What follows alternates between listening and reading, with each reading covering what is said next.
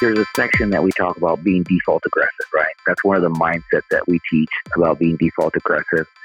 And I think sometimes when we go and we teach these workshops, people have the misconception that default is aggressive. I think they think of someone in the military, right, who's very direct, who's yelling out orders, just being aggressive with people. And I say, hey, listen, being default aggressive is not actually about being aggressive towards other human beings.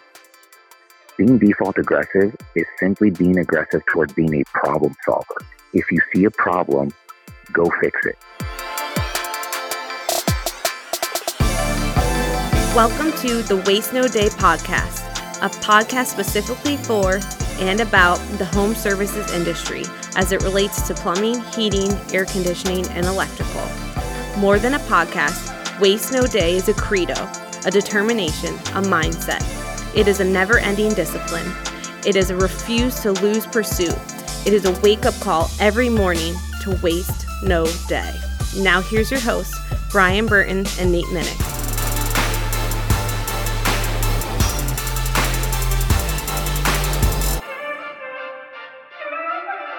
Hey, welcome to another episode of the Waste No Day podcast. Your hosts, Nate and Brian, hanging out with you again, and we are excited to start into part two of our default aggressive conversation with none other than Navy SEAL Carlos Mendez. It's going to be a fantastic conclusion to the conversation, and we're really looking forward to hearing what he has to say. It was already a great introduction last week with his story and understanding more about his background, and I think we might even get into more of that this time as we continue along those topics. But for now, we're going to have a little bit of a breakdown for ourselves, and we're going to turn to Brian for our quote. Nearly 13% of all jobs in the United States are full-time sales positions. That's 1 in every 8 people, making it the largest profession in the world. Selling is also the highest paid of all professions. Organizations invest over $1 trillion annually into their sales forces. The average company spends almost $15,000 to fill a sales position. Nevertheless, people consistently rank selling among the most cringeworthy professions. Thank God for politicians, lawyers, and the media. The irony is that the world needs salespeople more than virtually any other profession. Richard Fenton and Andrea Waltz, When They Say No. No. That is a book that will be touted on next week's episode of the Waste No Day podcast. Yeah, I see a little precursor. Okay. Yeah, great chapter. Great book so far, but great chapter. Nice. It's paper book. You know, it's not on audio yet, so I'm not going to be able to get through it. Right. Even though it's, you know, as thick as your thumbnail. It's like, this reading thing is not for me. Well, what is for you is great conversations with Carlos. And like I said, I'm looking forward to the conclusion of it. Yeah, we're going to dive into some more some leadership stuff here today. Thankfully, we did quite a long intro last week and didn't have a lot of time for Loafs, but today is going to be a lot more about Loafs. Absolutely. And really excited to dive into this concept of default aggressive, which we touched on a little bit last week, but he's going to go into more detail about what that looks like for him. And certainly, you know, the experiences that he's had in his life have called for that type of environment and that type of mindset many, many times. And now he's working with Echelon Front, which is the training arm with Jocko Willink. And, you know, it's one of their default principles that they teach, so to speak, in terms of bringing that into the business world. And it's a really great idea to bring to our listeners as well, which makes for a great conversation today. Hey, I did get some feedback on the intro from last week, which you'll be happy to hear, talking about the CPAP. Oh, really? I had completely forgotten that we had spent such a very long time talking about the CPAP. The fact that we did that. Yes.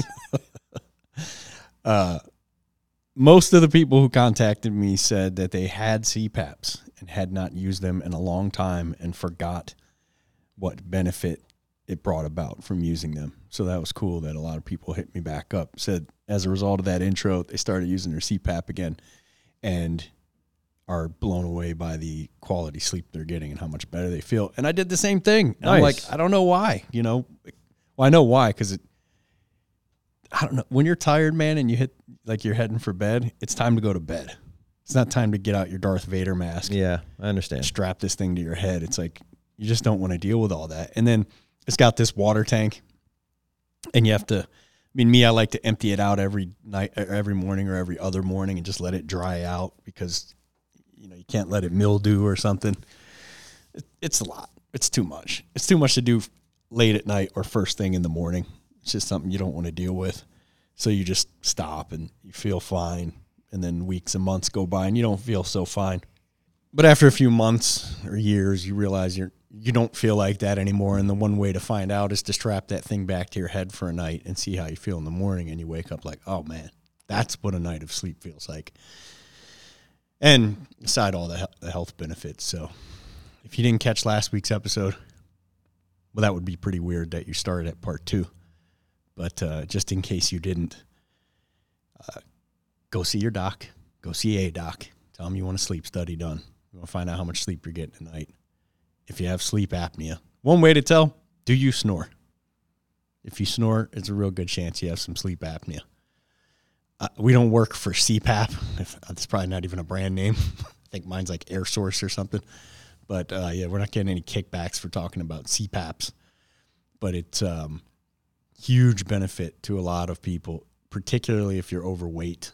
But it doesn't even matter. Like, I was a very scrawny kid who snored.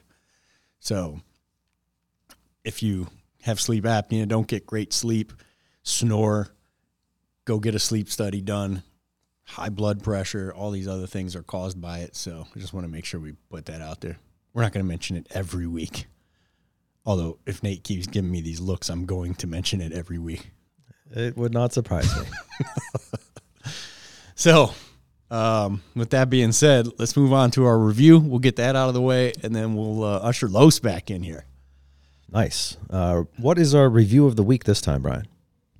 So I want to apologize to the reviewers that got skipped over this week, but it just is what it is. I'm sorry. I get to decide what order we go in. And we're going to skip to one that was dropped Thursday. The title is, "This podcast is a scam!" ! Wait, is this one you want to read out loud? Oh, yeah, buddy. You know, I like criticism. Okay. You ready for some criticism? Let's do it. 5 stars. I've seen 5-star reviews that go the other way, though. It's crazy to think these guys put out this level of quality of a podcast for free. For free. Poor dudes are getting scammed by us listeners. Okay. I've been listening to this podcast. I swear I expected to see like a Burton or a Minnick last name on this. I've been listening to this podcast every day for the past few days since discovering it. My manager sent it to me, and I was like Neo taking the red pill and seeing how deep the rabbit hole goes. Nice. I guess you got to be a fan of The Matrix to get that one. So much good info here to learn to become better in the service industry and step up your game. Honest sales, quality service, great advice. I love hearing the different perspectives and how different guys word different things when explaining products or handling objections. It's helping me a lot. My only request would be doing more role play with top producers of IAQ, system sales, etc., in real time as if they were talking to the client. Lastly, the intro and outro music is addicting to listen to. I always feel good or feel better when I throw this podcast on. Rant over. Love, Brocky D, a.k.a. Brock Dominguez from Emergency Air in Phoenix, Arizona. Nice, man. That's one of those reviews that bring it back around. I like it. My goodness. I was reading through that one like, let me read it again. You know what? I didn't catch the third sentence. Let me read it one more time, you know? just finish arguing with someone from the leadership team. I better go back and read Brocky D's review again. So we'll get back into the normal order next week. But Brocky D, we definitely appreciate that review and how this podcast makes you feel about what you do for a living. With the selling piece, we do feel a weight of responsibility to make professional and honest selling okay and not like something to be ashamed of, particularly in the trades. So thanks, man. We appreciate that you see it the way we do. Yeah, man, we really appreciate that. And of course, if you're one of those out there who also appreciates what you're hearing on this content week in and week out, we'd sure love to hear from you. And you can drop us a review on any of the platforms that we're on, 5 stars, comments, Facebook, whatever. We'll appreciate however you do it. But we really would appreciate you sharing this and letting us know your feedback. It's helpful for us and, of course, is encouragement for everybody in the trades to keep going on with what we need to be doing. And what we need to be doing right now is starting with part 2 of our interview with Carlos. And we're going to pick up right where we left off last time and put Carlos Mendez back in your passenger seat.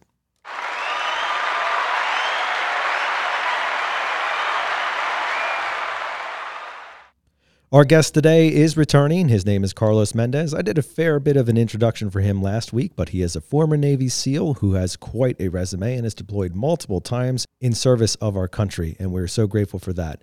Right now, he is working for Jocko's Echelon Front organization doing training in the business world, and we're so fortunate to invite him back for part 2 of his conversation. We're going to pick up with that right now. So, I mean, speaking, you mentioned it there just a moment ago, but Echelon Front is what you're doing right now. Talk to us about what that is and your main responsibilities within the organization. So Echelon Front, we're a leadership consultancy agency. It was started by Jocko Willink and Leif Babin, who were the co-authors of Extreme Ownership and the Dichotomy of Leadership. And of course, Jocko has written several other books on leadership. But what we do is, you know, we come in and we teach companies what leadership looked like in the SEAL teams for us and how we use the 4 laws of combat to lead. And, you know, the 4 laws of combat are cover and move, simple, prioritize and execute, and then decentralize command. And we keep it simple for a reason.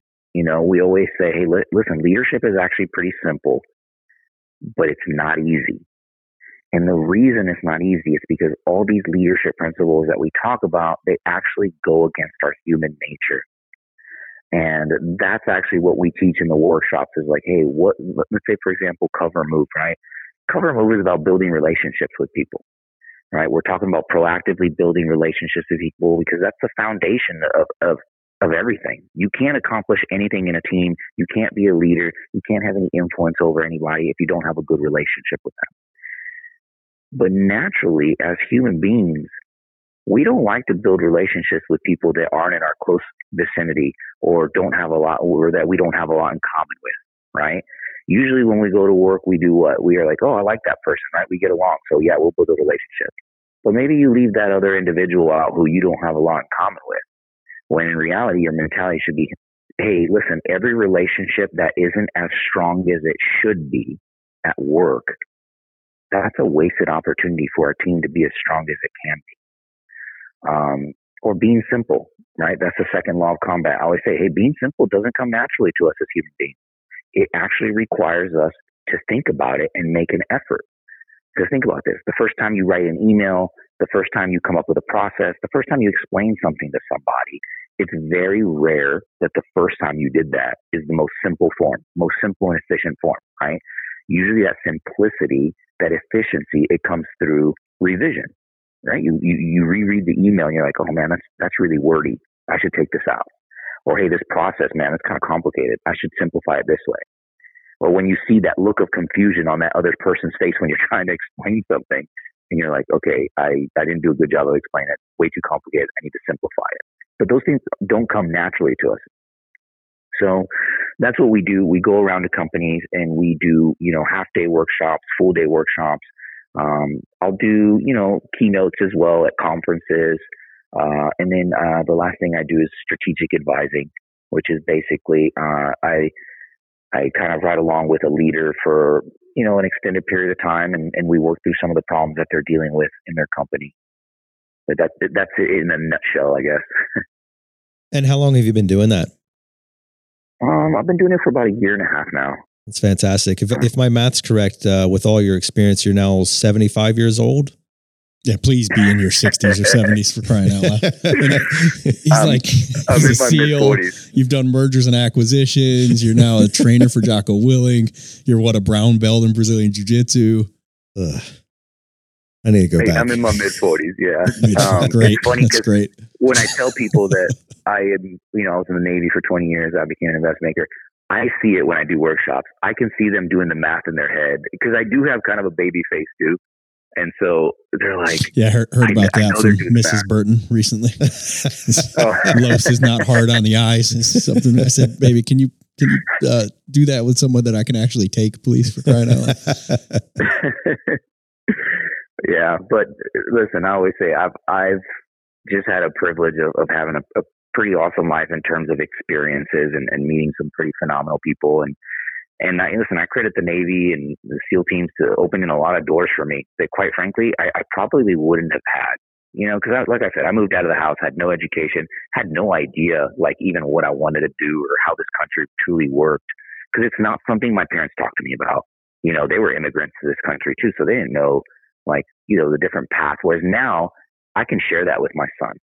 I'm like, hey, listen, son, here's all the different paths you can take. You can take the military. You can do a trade school. You can go to college if you want. And, now he has all these options that for me as a kid, no one ever talked to me about that. They're just like, hey, when you graduate, you got to move out. That was my guidance, and that's kind of scary for a 17, 18-year-old kid. Absolutely.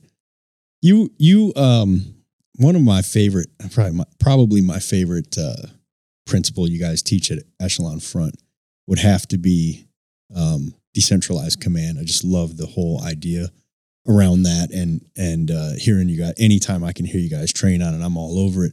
But the first one that really stuck out to me that I don't remember the first time I heard it, whether it was on the podcast or in the book or in some of your training, but was default aggressive. And I heard a story of yours on a podcast where you were talking about what I understood to be at least your first experience with the need to be default aggressive, which was the bunnies, as my wife calls it. Would you mind talking about your first experience with the need for being default aggressive and maybe how that transitioned you into somebody who was going to go at life like that? Yeah, sure. So what's funny is that everybody I come across that listen to my podcast, that's the first thing they want to talk about is the rabbit story. Not the 20 years of the SEAL teams. They want to talk about that rabbit story. But so for the listeners that don't know the story, well, look, if there's any stories you want to talk about that aren't classified, we would love to hear them. I mean, for sure. No, we'll talk about the rabbit story for sure, because it was definitely a changing point in my life. So for the listeners that don't know the story, like I said, my stepdad was from Czech Republic. So when we finally bought our own house, we had a fairly large yard. And so we had our fruits, we had our vegetables that we grew. And then he's like, all right, well, now we need some meat. And he's like, in Czech, we used to eat rabbits. So we spent all this time and research into finding what rabbits were edible. And so we found them. We bought a few females, a couple males. And we started breeding rabbits, right? And I'm gonna say I'm around 10 and 12 years old at the time, and so that's my chore now. I have to raise these rabbits. I gotta feed them. I gotta clean the poop. I gotta put the poop in the manure pile, and all this other stuff that comes with the rabbits. And so I'm raising these rabbits, and then the time came around where it's time to kill the rabbits. So I'm thinking he's gonna do it, right? And so he comes out there and he's like, all right, listen, I'm going to teach you how to butcher these rabbits and skin them and get them ready to just put in the freezer. And I was like, okay. He's like, but you got to kill them first. And I was like, well, I've never killed a rabbit before. And he's like, oh, it's easy. Don't worry about it. He's like, well, let me know when you kill the first rabbit. I'll be inside. Come get me when you're done. And I'm just sitting there like, what? Like I don't think I've ever killed anything in my life. I'm a kid. So I'm looking at this rabbit that I just spent, I don't know how many weeks raising. So they're like my pets. So I'm looking at this rabbit and I'm like, I don't know how to kill rabbits. So my first idea, and just by the way, warning to some of your listeners, if they're faint of heart, you might want to mute this part, but I'm sure I'll have PETA coming after me here shortly, but not on this podcast. Like, okay, no, you're fine. We've already done an episode with a carnivore expert, so we're already perfect. In their bad graces. Awesome. So anyway, so I'm like, okay, well, I think I'm going to try drowning the rabbit. So I fill the bucket up with water. I get this rabbit, and I put him in the water, and I'm holding him underwater, and dude, the rabbit starts going nuts. I mean, it is just squirming all over the place. And now I'm really seeing like, oh my God, I'm killing like a living thing right now. And I'm just holding this rabbit down for dear life. It's taking forever to drown. I'm crying, dude. Like I'm in tears. I got tears coming down my eyes and I'm just trying to drown this dang rabbit. And finally, it stops moving. It's dead. So I go out to my dad and I was like, hey, I killed the first rabbit. And he can tell that I'm crying. And he's like, stop crying, Fifina. So that was his nickname for me growing up, was Fifina. If you don't know what that is, that's Czech for I don't even know if I could say that on this podcast. A pansy. No, that would be like a nice way of saying it. All right. Because I know there's kids that listen to the podcast with their parents. But it's like a nice way of saying pansy. Right? So he's like, stop being a Fifina. So he goes out there. He shows me how to skin this rabbit. So I'm not even paying attention, dude. I'm just like traumatized that I just drowned this rabbit. So he skins the rabbit and he's like, all right, let me know when you kill the next one. So now I'm out there and I had one of my fits, those fits that I was telling you about when he gives me something that I feel like I can't do. Right. Yeah. So after I finished getting over that fit of mine, I'm throwing some rabbits around. I'm like, okay, I got to find a different way. Drowning them, that was not the deal. So I grab a 2x4 and I'm like, all right, well, he said that this is one of the ways that he used to kill him. So I grabbed this rabbit and I got the 2x4 in my hand and I hit the rabbit upside the head, but I kind of half-assed it. I didn't fully commit to it. So instead of killing the rabbit, now the rabbit's just yelling and screaming, making this shrieking noise. And now it's like moving all over the place. And I've got this rabbit. I'm holding this rabbit by its hind legs. It's squirming all over the place. Now I'm freaking out and I'm scared. And I'm just swinging that 2x4 as hard as I can, like trying to hit it, but it's squirming all over the place. And finally, like after hitting it, I don't know how many times, it finally dies. But once again, I'm traumatized. I mean, that was not the most efficient process to killing that rabbit. So I go get my stepdad, comes back out, shows me how to skin this rabbit. And then he's like, all right, let me know when you get the next one. And he's like, by the way, the third one, you're going to skin him now. I've seen, you've seen it done twice. You're going to do the third one. I'm just going to watch.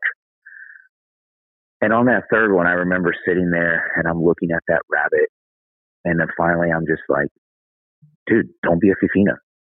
Like, if I'm going to kill this rabbit, I have to 100% commit to hitting it as hard as I possibly can, because that's actually going to be the most efficient way. So I remember whatever switched in me at that point, I'm like, I have to commit. I have to 100% commit. If I half-ass this, it's not going to work. Default aggressive. And yeah, and so I was like, all right. So I'm petting this rabbit. I've got it by its hind legs. I take my aim and I hit it as hard as I possibly can in the back of the head with that 2x4, and it was out, done, just like that. And I'm like, that's all it took. It took me being 100% committed to the process with no hesitation. And what's funny is I talk about that experience because I did some things in the SEAL teams that, quite frankly, I was scared of doing. I don't know why. I hold you. I'm picturing you holding a Taliban by the ankles and whacking him over the head with a 2x4, something like that. No, but you know what's crazy is I wasn't scared of jumping out of planes, but for whatever reason, like halfway through my career, I developed a fear of jumping. I don't know why. I just did. And so, I mean, I can do the math on why when you look out of the plane, you can't even see the ground. Yeah, well, there was a little stint of, there was a period of time where there were a lot of guys getting hurt doing that. There were a few guys that passed away. And that's when I realized, like, oh my God, like this is dangerous. Cause when you're young, you don't think of the consequences. You're just like, oh cool, I'm going to go jump out of a plane. And then you see like, oh wow, this is actually pretty dangerous. And I'm not invincible, cause you see your friends pass, and I remember I would be in the plane and I'd be like, hey man, you got to 100% commit to it. If I half-ass this, I'm going to hurt myself. I'm going to hurt my buddy behind me. So I have to 100% commit to jumping out of this plane. And anything I did from that point on, I was like, hey, I got to commit. I got to 100% commit. If I half-ass it, somebody's going to get hurt. It's actually going to be worse. So that's where I learned to do things that I was scared of. If I was scared of doing something, I'm actually going to double down on it and I'm going to commit 100% to doing it. Absolutely. And that's so critical because like you said, when you have one foot out of the boat and one foot in the boat, it's It's not good for anybody. It's not good for the boat or for the land. You're just going to get split and hurt. And that's something that, you know, in the trades, like, especially as guys are jumping in, like they're saying like, hey, you know, college wasn't really for me. Maybe I'll try this. Like we've had some false starts where, you know, like people get started and then they figure out, you know, 40, 60 days in, like, I don't know if I really like this. And it's just, it's painful for everybody because we've invested, they've invested, nobody likes the outcome. And yet here we are. So how do you drive that concept? Obviously you embody that, but how do you drive that concept of commitment home to other people, you know, whether it's starting a new career or adopting a new process that's difficult or overcoming a challenge, whatever it may look like, how do you drive home the concept of commitment in your leadership training? So there's a section that we talk about being default aggressive, right? That's one of the mindsets that we teach about being default aggressive. And I think sometimes when we go and we teach these workshops, people have the misconception that default is aggressive. I think they think of someone in the military, right, who's very direct, who's yelling out orders, just being aggressive with people. And I say, hey, listen, being default aggressive is not actually about being aggressive towards other human beings. Being default aggressive is simply being aggressive towards being a problem solver. If you see a problem, go fix it. If you know something needs to be done, go do it. Don't wait to be told, right? Proactively use your PPE so that you don't get hurt. Proactively build relationships with people before you need them, right? Because if the first time you talk to someone from another department, division, or outside of your organization that you need them, if the first time you talk to them is when you need something from them or something has gone wrong, the motivation for them to help you is very low, right? So that's how I explain being default aggressive. Is being committed to the process, always looking to you're not waiting for things to happen, you're making things happen, right? So let's say, for example, that the supply chain is really, you know, jacking up orders. Okay, hey, the wait time is going to be, you know, it just went from 4 weeks to, I don't know, let's say 3 months. Okay, well, you know what? I want to be default aggressive about it. I'm going to call my customers, my regular customers, and I'm going to say, hey, listen, here's what's going on. If you think you're going to need this part, I would suggest ordering ahead of time, you know, because here's the timeline that we're looking at now. And that way, when they call, it's not a shock to them. They're like, wait, what do you mean it's going to be 3 months? Right? So I'm being default aggressive about like, okay, you know what? I can't control this, but here's what I can do about it. Right? Let's say, for example, hey, listen, I can't eliminate all the risks that I come across at work. Right? But here's what I can do. I can train. I can train my people, I can debrief, I can use my gear, I can do all these things to reduce the risk. And that's what I talk about when I say you're being aggressive, right? You're being aggressive towards mitigating these risks. You're making things happen. You're solving problems. You're not waiting to be told these things. And remember how I talked about at the beginning, how leadership is simple, but it's not easy. Being default aggressive is not something that comes naturally to us as human beings. And the example that I give when I teach workshops, I'm like, hey, how many people here have kids? You know, and you know, a lot of people raise their hands. There's some people that don't. And I say, well, if you don't have kids, you at least know a kid somewhere. Am I correct? And yeah, everybody knows a kid. So I say, hey, how many kids do you know? How many kids do you know will walk past a sink full of dishes and say, oh, that needs to get done. I think I'm going to go do those dishes. You know why? Because it's not natural for us. As human beings, we don't like to look at problems and take responsibility for being the ones to solve it. We don't. It's a learned behavior. And that's why we're saying like that default mindset, that's something that we have to cultivate and we have to train ourselves to do. Right. And that's so critically important, especially because, like you said, the default is typically passivity, right? I mean, yeah, in my opinion, if you go back to Adam and Eve in the Garden of Eden, you know, Eve gave the fruit to Adam and Adam just stood there and said, okay, yeah, sure, whatever. And like, I feel since then, mankind, specifically men, have been afflicted with passivity. It is our state of default in our sinful life. And we have to do everything that we can to overcome that at home, at work, in our physical fit condition, in our mental stability, all those things that are naturally telling us to just like, hey, you're good enough as you are. And even the world is like so big on that, you know, oh, you know, you're perfect in who you are. And yes, there's a positive side of that, but like, we're not satisfied. We're not okay with this as it is. We believe we can be better. We want to be better. We need to challenge ourselves to be better. And that starts and stops with the determination to push against that passivity, to not allow it to take root and grow into something more mature that is going to detrimentally affect our lives. Yeah, you're absolutely right. Our default is to let other people solve problems because, you know what, we, one, don't want to take the responsibility for it. Two, we don't want to look bad if it goes bad, you know? That's our ego in us. Right. So as you do your leadership training, so much of leadership is about perspective, right? And when you are a leader, you're supposed to have a solid perspective. You're supposed to have, you know, the ability to look at the start and the finish and see everything in between and know which buttons to push and levers to pull. You're supposed to have more of that 30,000 foot view because you have to. You know, like there's a quote that out there by a mathematician that basically says you can't be simultaneously in the machine and understand the machine.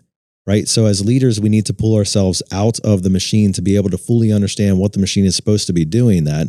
And part of that is gaining perspective, literally, or maybe even physically taking yourself out of the business or stepping away from the problem or trying to just get a different angle on things so you know what to do. Right now, our industry is going through some tough times. You know, we have a lot of people who are laid off. I mean, it's winter, or the middle of winter, towards the end of winter. And so this is typically the time where a lot of guys are getting light on calls. And unfortunately, this winter has been particularly warm for a lot of the country. And so it's even worse. And, you know, we're seeing that across the country in all three trades. There's a great deficit of demand. And so there's a lot of, you know, woe is me or downtroddenness. And as leaders, we want to impact these people in positive ways, whether they're at our own company here or listening to this podcast, and we want to encourage them. So what do you say to, you know, the challenges of life and how to overcome them, whether it's through default aggressiveness or through perspective or through just a, hey guys, you know, we'll grin and bear it. You know, how did you make it through Hell Week? How did you make it through those cold nights, you know, deployed and wherever you were? What did you do to keep pushing on when everything was pushing against you? That's a really good question. So I thought I was going to go in a different direction when you first started this question. And then you kind of started talking about like what got me through Hell Week. And so I'm going to change my answer up a bit and hopefully this helps. And I'll go back to the first angle that I was looking at this question from as well. But listen, when I was going through Hell Week, I had a couple of epiphanies. The first one was, hey, listen, things may seem really overwhelming, right? Like if you go up to someone and say, hey, listen, you're going to go 5.5 days and you're going to sleep for 2 hours for the entire 5.5 days, and all you're going to do is physical activity for that time, that seems pretty overwhelming. Wouldn't you agree? Absolutely. It's the same thing like when you're in a business and you're looking at things and you're like, man, look at all these problems that I got. You know, business is slowing down. I got these millennials I got to deal with. I got this and I got that. I got this customer. All these things seem really overwhelming.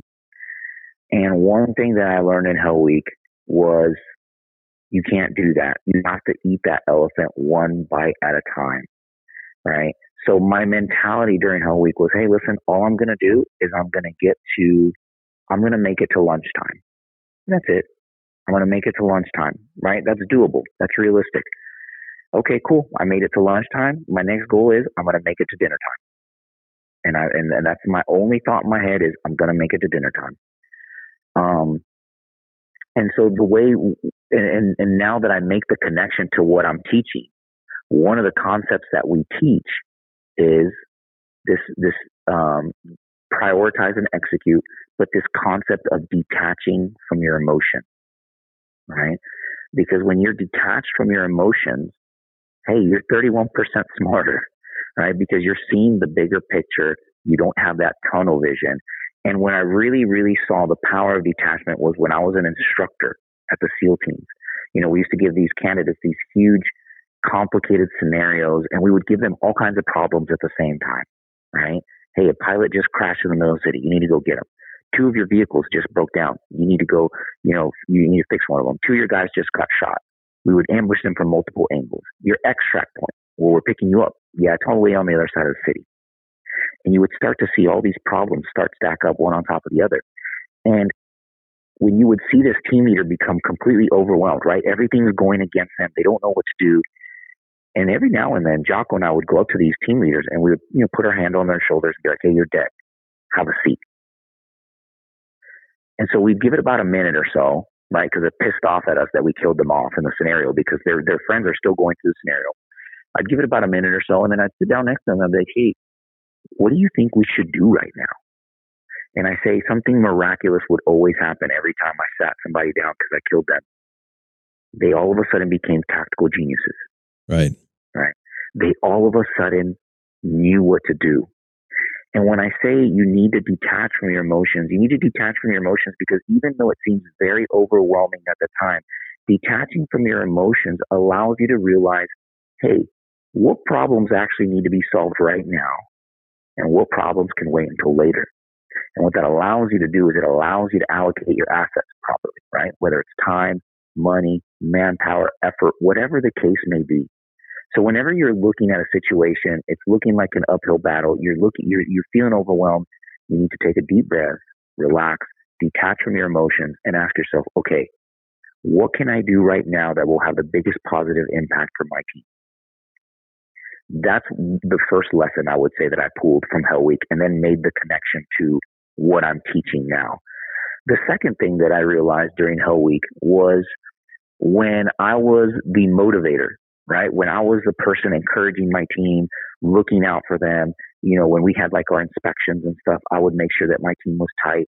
When I was doing all of those things, when I was looking out for my team, as the boat crew leader. And listen, I became a boat crew leader by attrition, right? All the people that were above me just quit. And then it just got to the point where I was the next one in line. So I was one of the boat crew leaders. And I realized that when I was looking out for my team, I was encouraging my team. Time went by fast. And when I stopped encouraging my team, when I stopped being that rock for my team, you know what I started doing? I started feeling sorry for myself. I started feeling sorry for myself. And I started to notice that I'm actually really cold right now. I'm really tired right now. Man, I would love some sleep right now. Oh my God, I'm so sore. Oh, all this sand, it's shaped my skin down raw. I'm bleeding all over the place right now. And I was like, oh. And for whatever reason, I used it as a survival mechanism in Hell Week where I'm like, hey, if I'm constantly worried about my team and looking out for my team, I actually don't have time to feel sorry for myself. And so I used it as a survival mechanism throughout Hell Week, right? I was always trying to be the motivator because I quickly realized that when I stopped looking out for my team, I started feeling sorry for myself. And that's when, you know, the thoughts of like, man, this really sucks start to creep into your head. How I relate that to what I teach now, the very first law of combat is we're building relationships with people, right? We're looking out for our team. We're building relationships with people. And through hard times, that's what's going to get you through. Is building those relationships with people because you're going to have that leadership capital with them. You're going to have that relationship with them and say, hey, listen, I'm not, and be honest with them. Part of having a relationship with someone is being honest with them. Hey, you know what? I honestly don't know where these turbulent times are going to take us, but here's what we can do. What do you guys think we should do? Right? So they're like, because the last thing that somebody wants is a leader who's kind of got that bravado and is saying, yeah, I know exactly what we need to do. And they actually have no clue, right? People respect someone more that's like, hey team, you know what? I'll be honest with you. I don't have an answer for this right now, but I'm going to find out. Or, hey, what do you guys think we should do right now? So those are kind of the two things that come to my mind when I think about, you know, those tough times is you actually got to double down on these leadership principles, which is I'm building relationships with people. I'm detaching from my emotions, right? I'm being default aggressive. Okay, well, we can't do X, Y, and Z, but what can we do right now?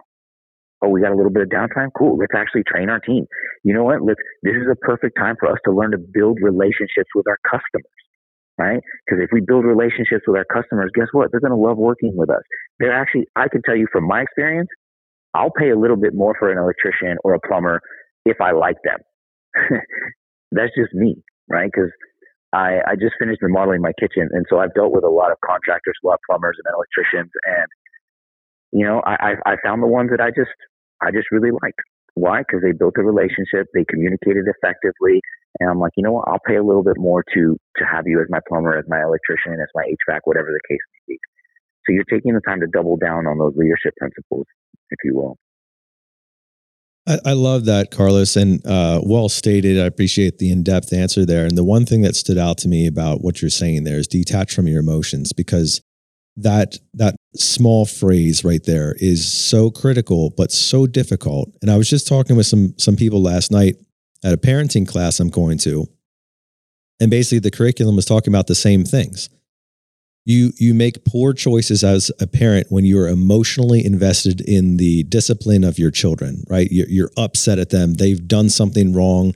They've talked back to you. They didn't do their homework, whatever it is. And you know, that fight or flight mentality just kicks off in you and in them. And of course, as a parent, you automatically go into fight.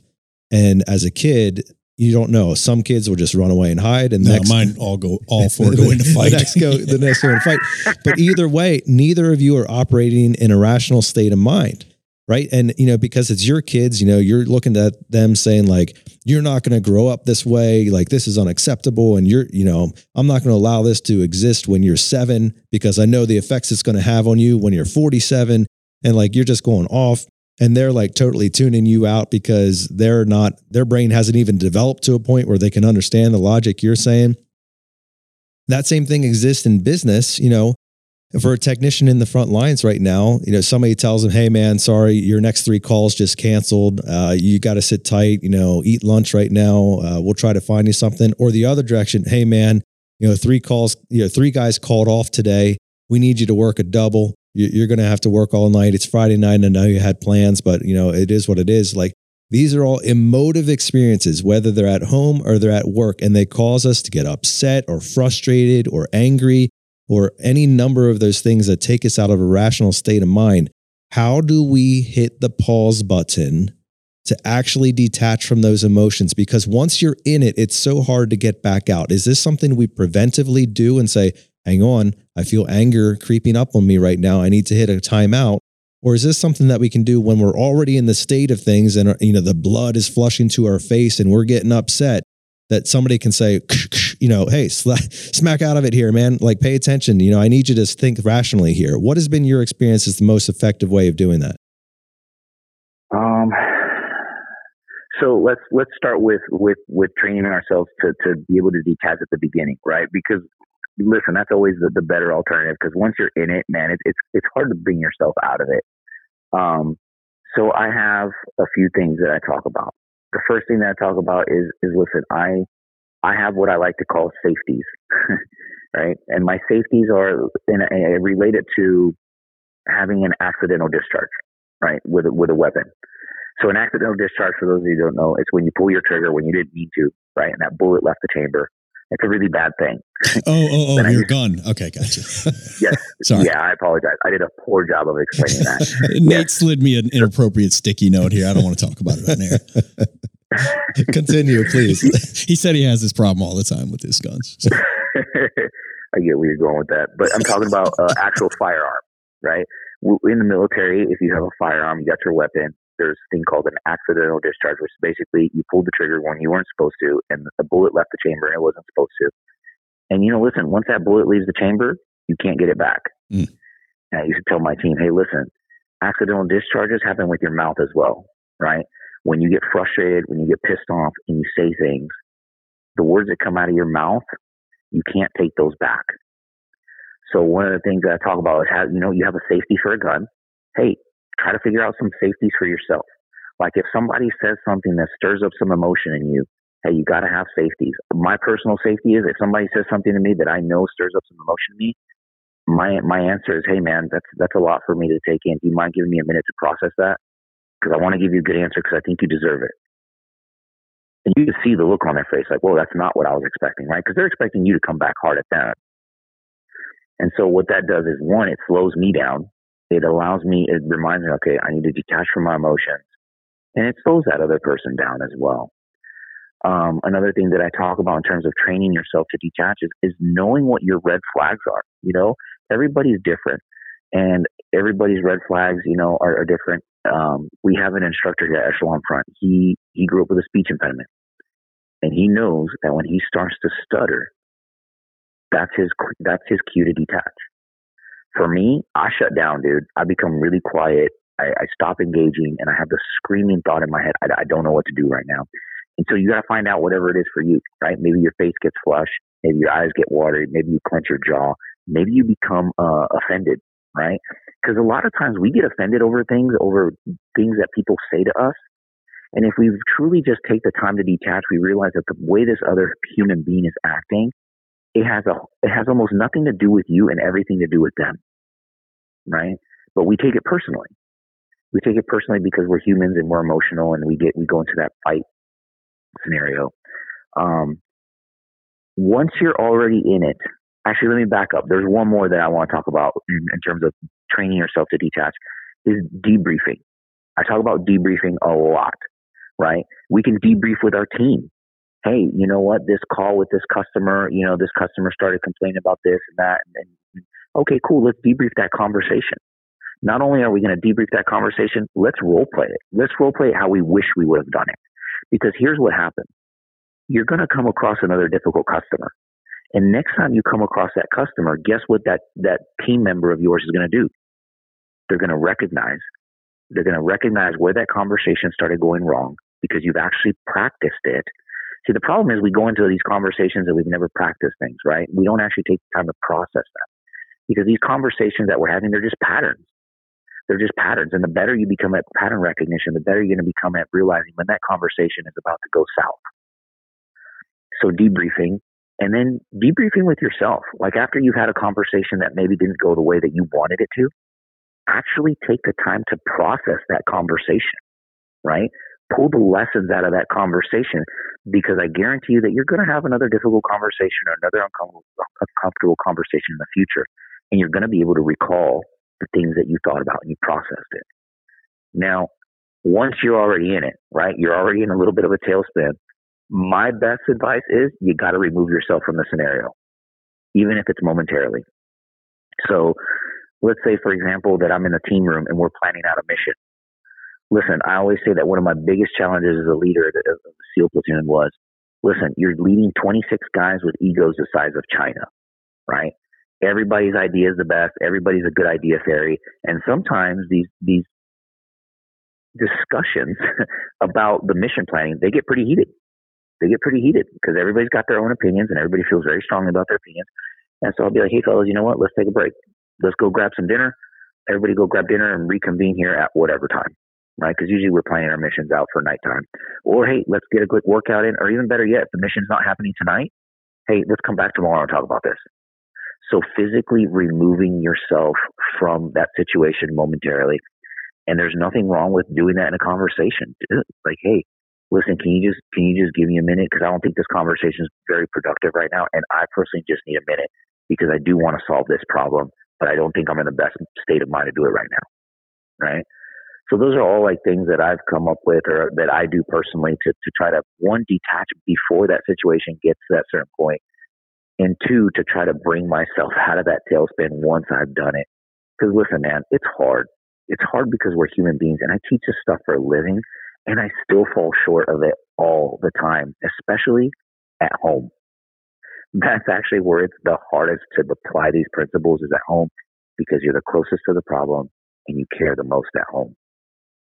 Right. And I think that's so true because, you know, like you said, the emotions of dealing with, whether it's your spouse or your children, you know, you want so much in terms of your kids, you want so much for them to grow up and have, you know, all the fruits of the labor that they put in, whether it's learning to be honest or to be kind or to work well with a team or, you know, to be a problem solver, to not be an excuse maker, to not be a whiner, to not be, you know, all these things. And you're like, you need to understand this now because it's going to have impact on you later in life. And man, is it difficult to hit the pause button in those moments and say, hang on, let's slow down here. In fact, the training that I was at last night was talking about how a lot of times, you know, parents will choose to get fast, loud, and large, right? And that's like our method of discipline because, you know, as kids, it's intimidating. Like a large and loud and fast person is intimidating.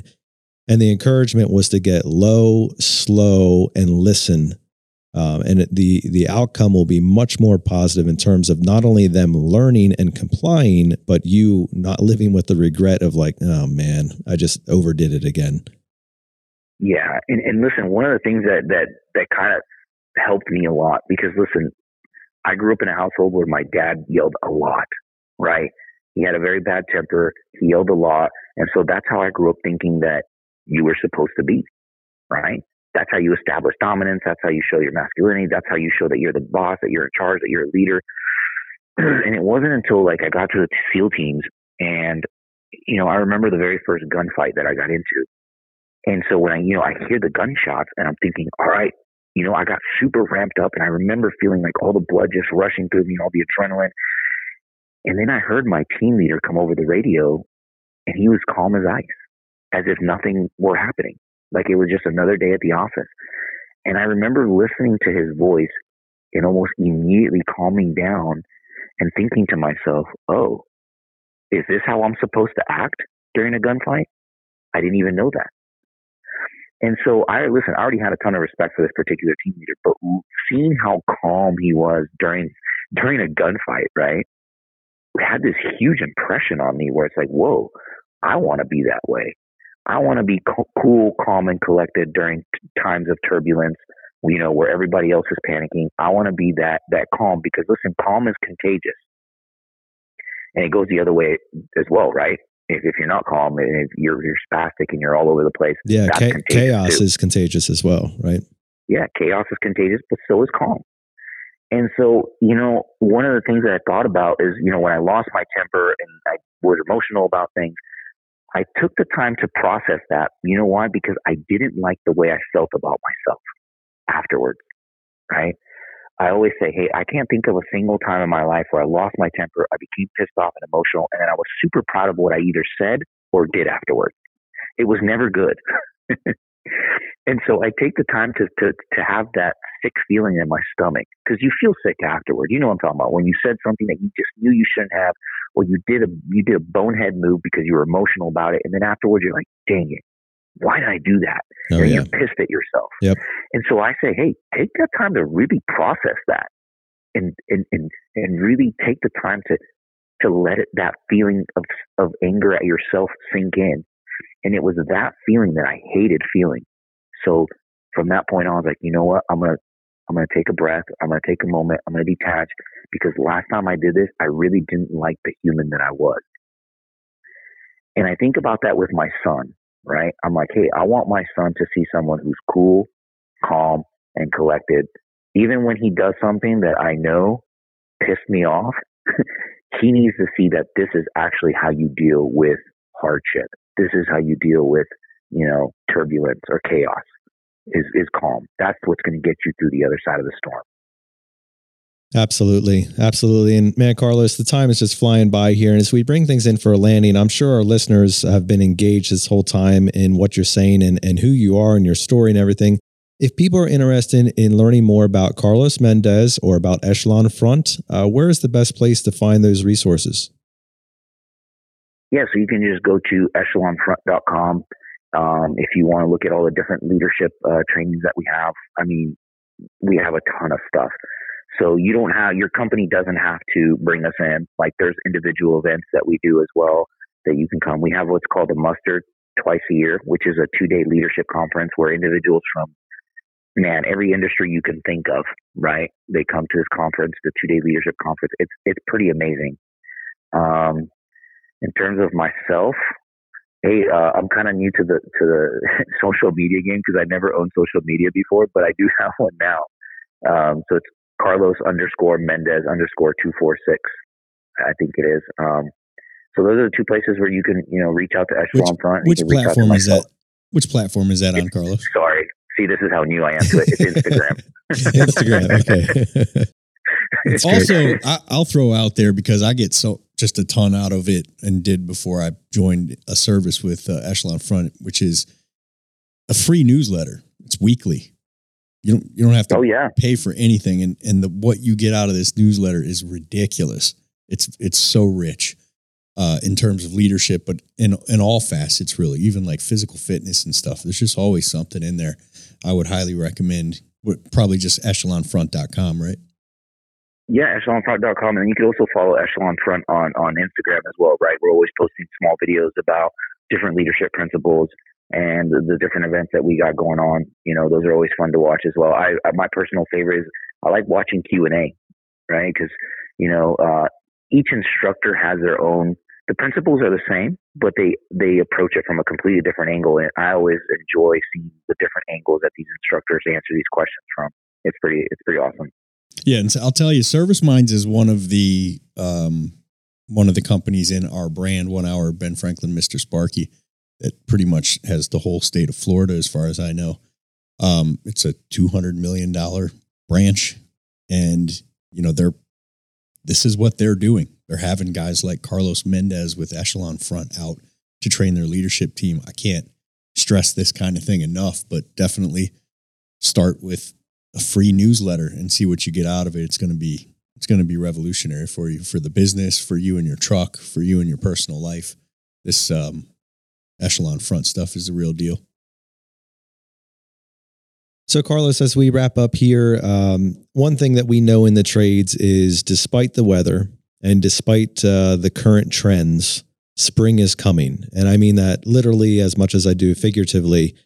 There's always the other side of the coin, and things will turn around. And so that's one thing that, you know, I believe that we're hoping for, and, you know, the rest of the country is hoping for in terms of demand and you know, more calls and need in the field and everything. But for right now, when we're sitting in this uncertainty, this place of unknown, or, you know, maybe even scared or feeling a little anxious, those types of feelings are creeping in.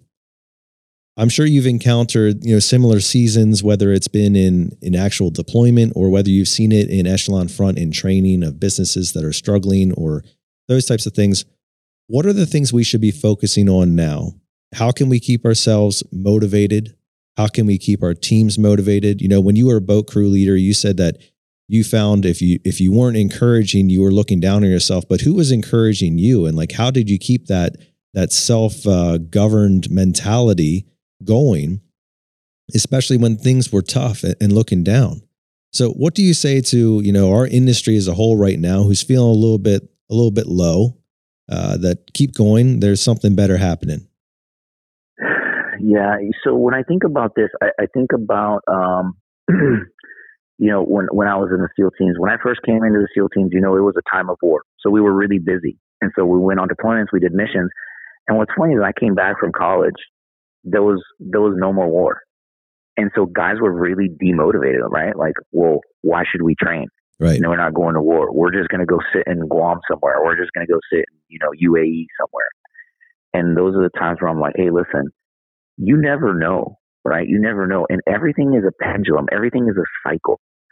So, you know, you're going to have those times where it's feast, and you're going to have times where it's famine. And it's what you do during that famine time that's going to separate you from your competitors when that feast time comes around, right? So if you're taking advantage of the time, if you're detaching from your emotions and asking yourself, okay, what can I do right now? How can I be default aggressive? You know what? We're not really busy right now. Maybe I'll revamp my accounting system because it's really old and outdated. Maybe I'll take the extra time to train my team, and we're going to do some role plays on how to deal with a difficult customer. Maybe we're going to get, you know, some more training in on how to do, I don't know, X, Y, and Z without knowing the specifics of what it is that you're all doing. I'm looking for ways to take advantage of that time regardless. And I'm telling my team, hey, listen, the things that we do now, that's what's going to separate us from the competition when that time actually comes. Okay. What we do during the time of famine is going to determine how we do during time of feast. And it's a pendulum. It's not going to be like this forever. So you're basically being that detached piece for your team. You're being that buffer. And you're telling them, okay, listen, this is the direction that we're going to go in. If we're not busy, here's what we're going to do.